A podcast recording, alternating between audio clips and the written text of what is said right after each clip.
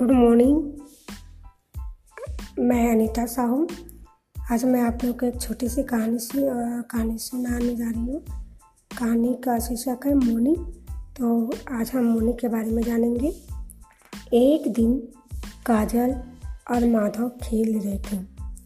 खेलते हुए उन्हें कू कू की आवाज़ सुनाई दी। काजल को वहाँ कोने में एक पिल्ला दिखाई दिया। पिल्ले को कई जगह चोट लगी हुई थी। माधव ने पिल्ले को प्यार से सहलाया। पिल्ले की चोटों से बहुत खून बह रहा था। काजल दवाई लाने घर गई। माधव पिल्ले को प्यार से सहलाता रहा। काजल और माधव ने मिलकर पिल्ले के घाव साफ़ किए।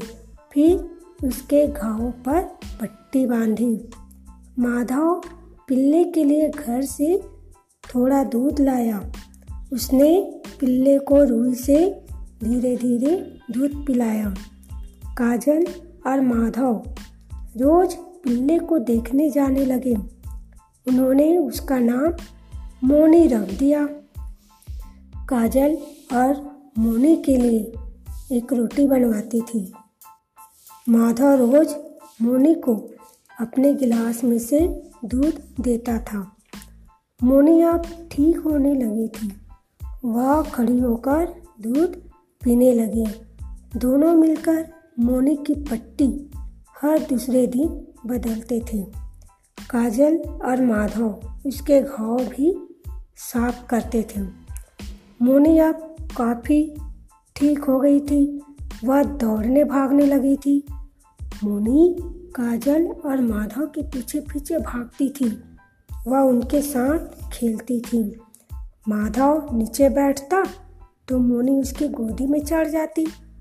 मोनी को काजल और माधव की गोदी बड़ी पसंद थी। मोनी ने उनके घर का रास्ता भी देख लिया था। मोनी खुद ही काजल और माधव से मिलने आ जाती थी।